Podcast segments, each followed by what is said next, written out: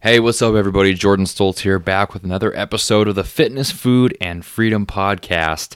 Today is episode 421 of the show, and I'm talking about training to be bulletproof and giving you some big-time tips for injury prevention, because this is something I talk about quite often, preventing injury, staying healthy, and proper programming, because it is so important, probably more than anything else, because if you're serious about training, like I say all the time, the only way that you're not going to make progress is if you get hurt or you don't start in the first place. So very, very important to continually make progress and not experience setbacks, of which injuries are the most severe thing. So we're going to talk about some things that I do in my training to be bulletproof and make sure that I don't get hurt, specifically with my training.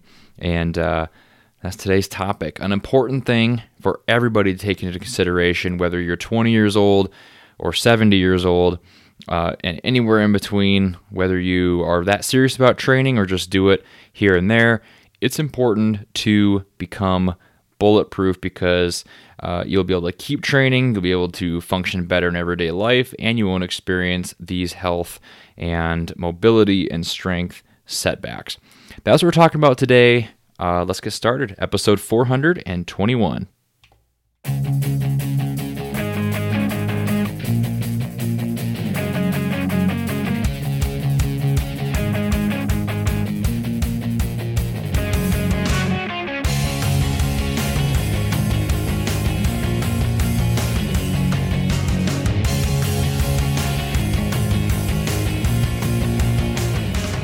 What's up, everybody? Jordan Stoltz here, back with another episode of the Triple F Podcast, Fitness, Food, and Freedom, stoltzfit.com, and all the other stuff that I put out. You can find written versions of these podcasts and the former blog articles on stoltzfit.com/blog. I've been reviewing, not to the point of overanalyzing, but it's tempting to keep looking at the analytics of the website, stoltzfit.com, and I am pleased.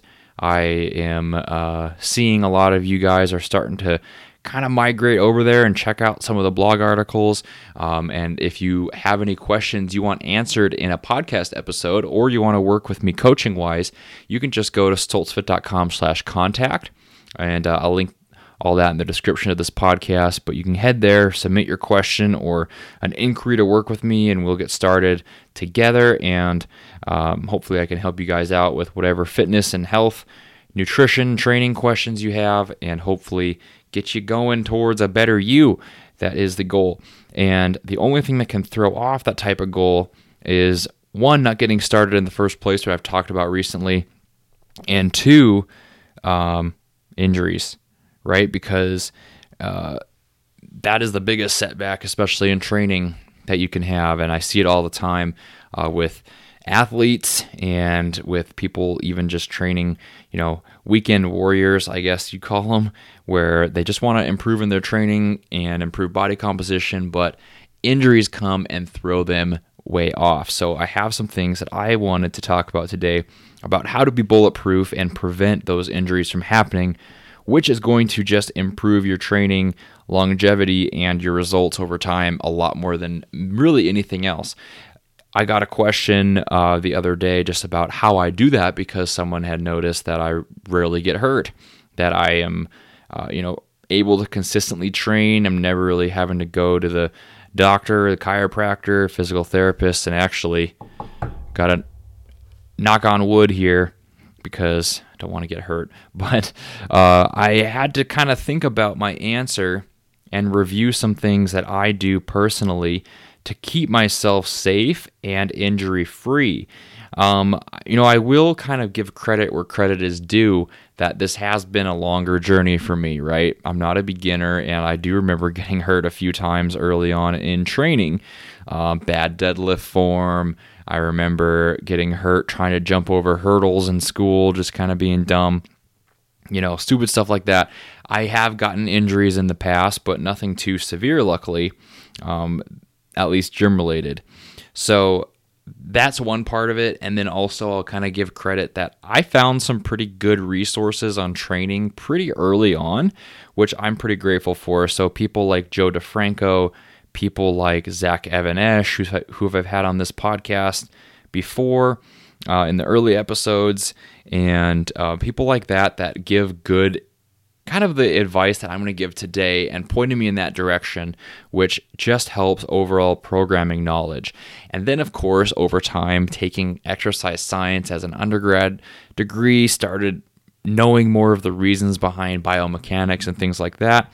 But then even more important than the degree was experiencing an internship and a graduate assistantship at a Division I university strength conditioning program. That was probably the biggest thing that changed the game for me, because it wasn't even just the knowledge of the coaches, watching them with the athletes or the coaching experience.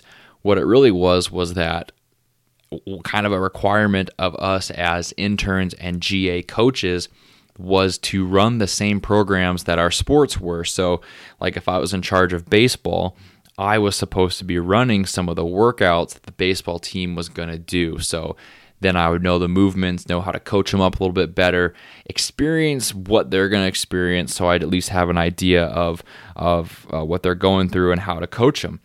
And that helped a lot because the coaches were very hands-on in helping you with form, showing me what I had to work on and what my weaknesses were. So like me, for example, a lot of the stuff was with the squat, and I was able to get a lot of good feedback on that pretty early on. I was with my internship, I was like 20 years old or so. No, that's not right. Yes, that is about 21, I guess I was for my internship at 23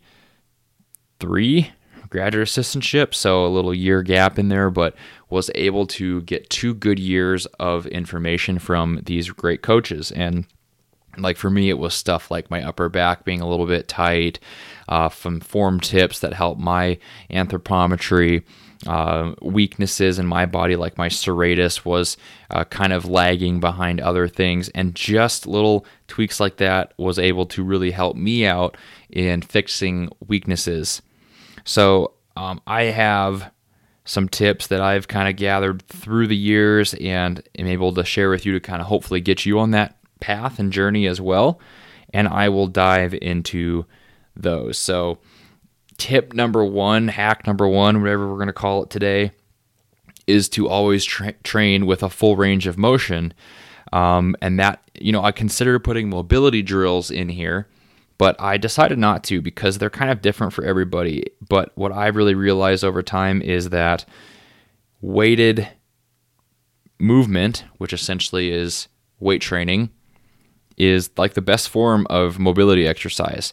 Just moving your body through a full range of motion is going to improve your mobility really more than anything.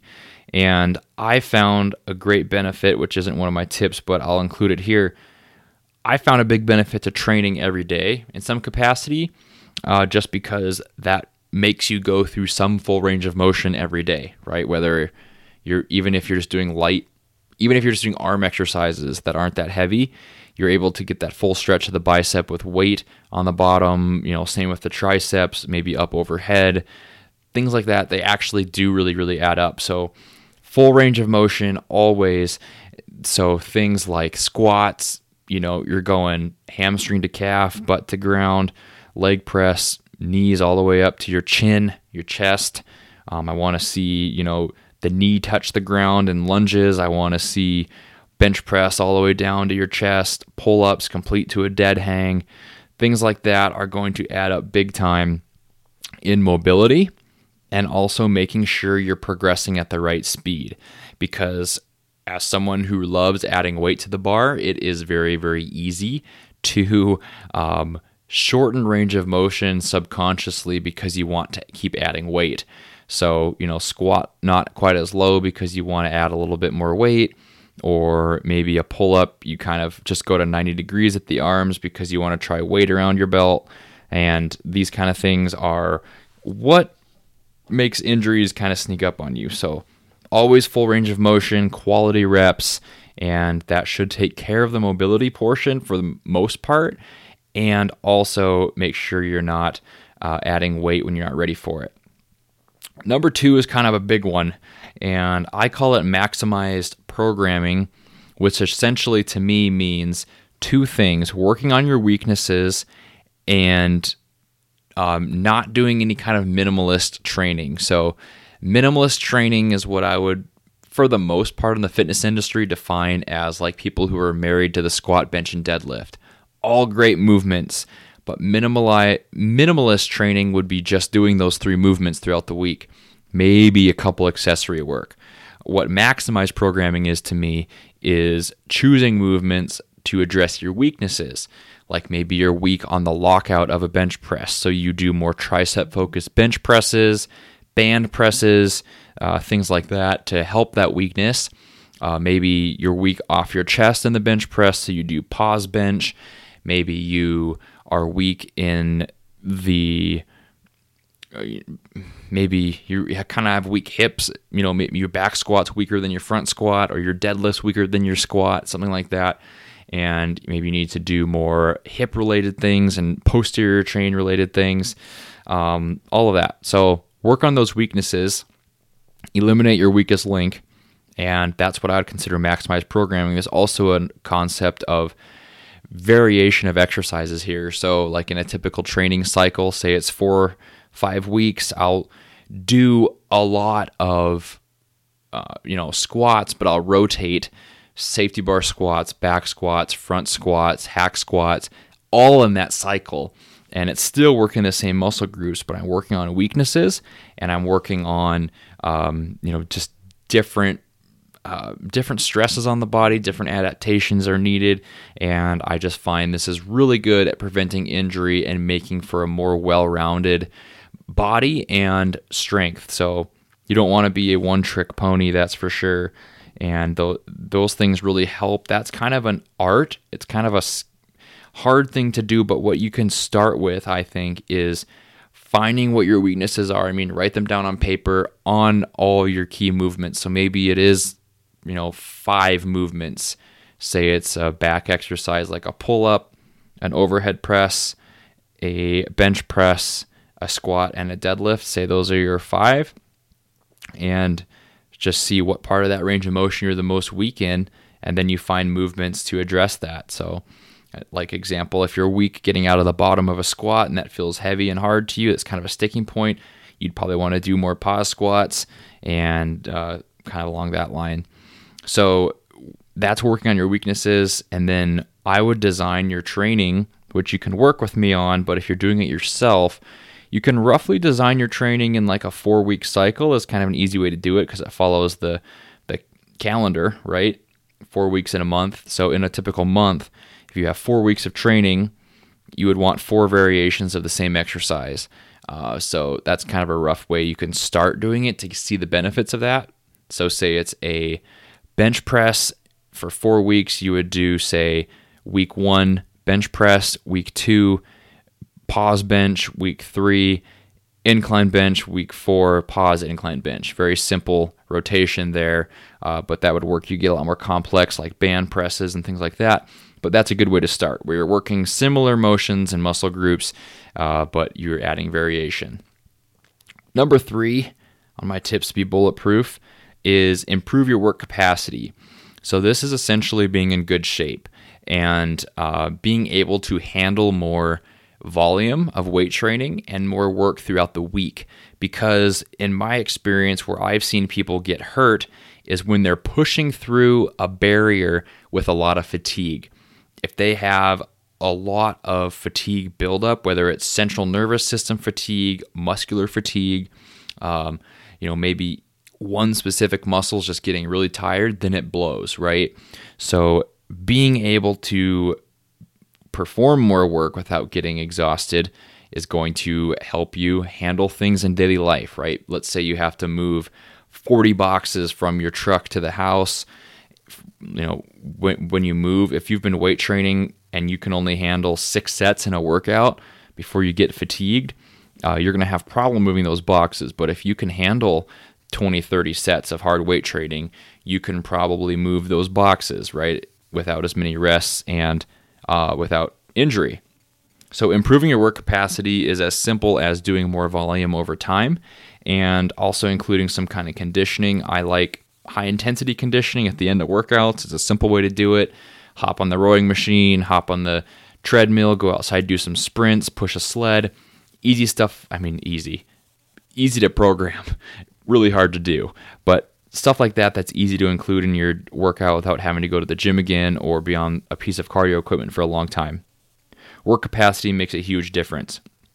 Number 4 is to build muscle, and you know that's a general one. You can't accomplish that overnight, but if you're somebody who kind of is hurt all the time, but you're also not that strong, and you're also not gonna, you're not carrying a lot of muscle, fix that, because it's kind of a myth about this muscle-bound, tight, injury-ridden, bodybuilder or muscular person, athlete, because really, majority of the time, the people that have more muscle are going to, and strength, are going to be able to perform daily life and workouts a lot better without hurting themselves, because they kind of have that guard around them, right? Because the muscle is going to serve as almost like a shield, and it's going to, there's no scientific way to say that, I guess, which is why I'm struggling with this tip, but essentially you just want to build muscle to have the strength to do things that you need to do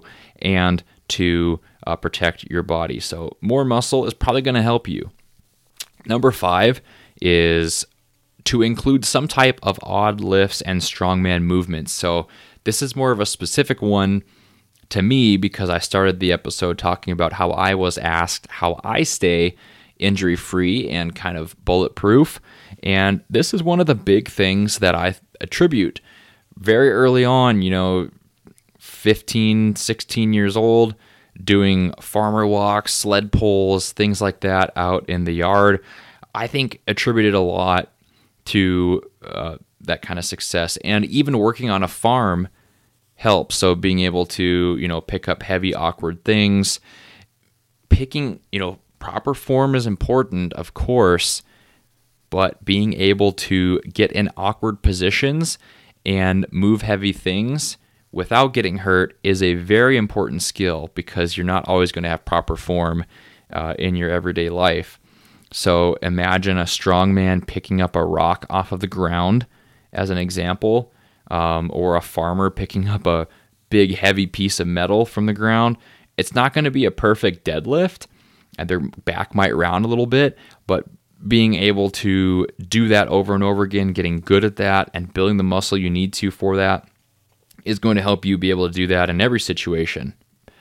Bending over to pick up a pencil or something, right? It doesn't have to be heavy, but being able to have bad form can actually help. So I find odd lifts to be very, very beneficial, and that could be, something like in the gym, it could be like including cheat curls or something like that, or it could be something like a weird deadlift variation, maybe explosive lifts.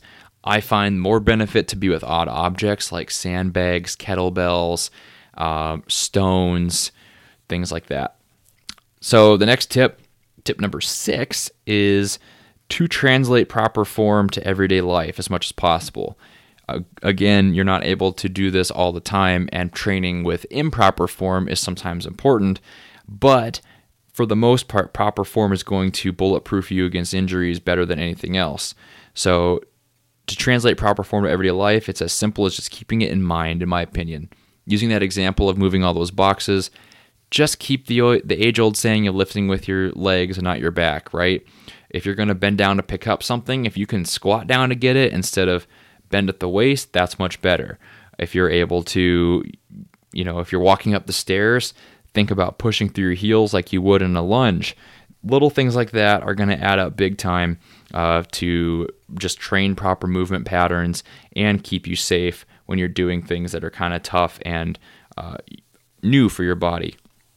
And the last tip today is the trickiest one of them all, which is to manage volume and intensity properly, which essentially is a fancy way of saying don't do too much in your workouts to where you get fatigued and end up messing your body up. So doing way too many sets of bench press, for example, is probably going to get you more likely to tear a pec or hurt your shoulder because it's too much volume and intensity for what you can handle personally, versus somebody who starts maybe on the lower end and, you know, just with a few sets a week of that exercise and can build that slowly over time. That's the art of coaching and proper programming. That is a little bit complicated. Again, you can work with me, stoltzfit.com/contact for that, and I can help you out. But essentially, don't do too much, and don't just pick a program blindly and get yourself super sore. Use soreness as a gauge. If you're getting incredibly sore, it's probably too much, and it's okay to start on the low end of volume and build up over time.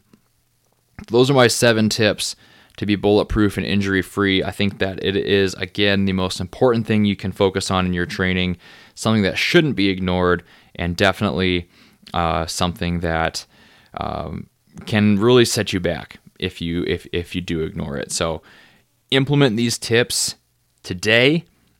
Get yourself to a safer way of training and prevent injuries in your life to help you continue to make progress throughout time.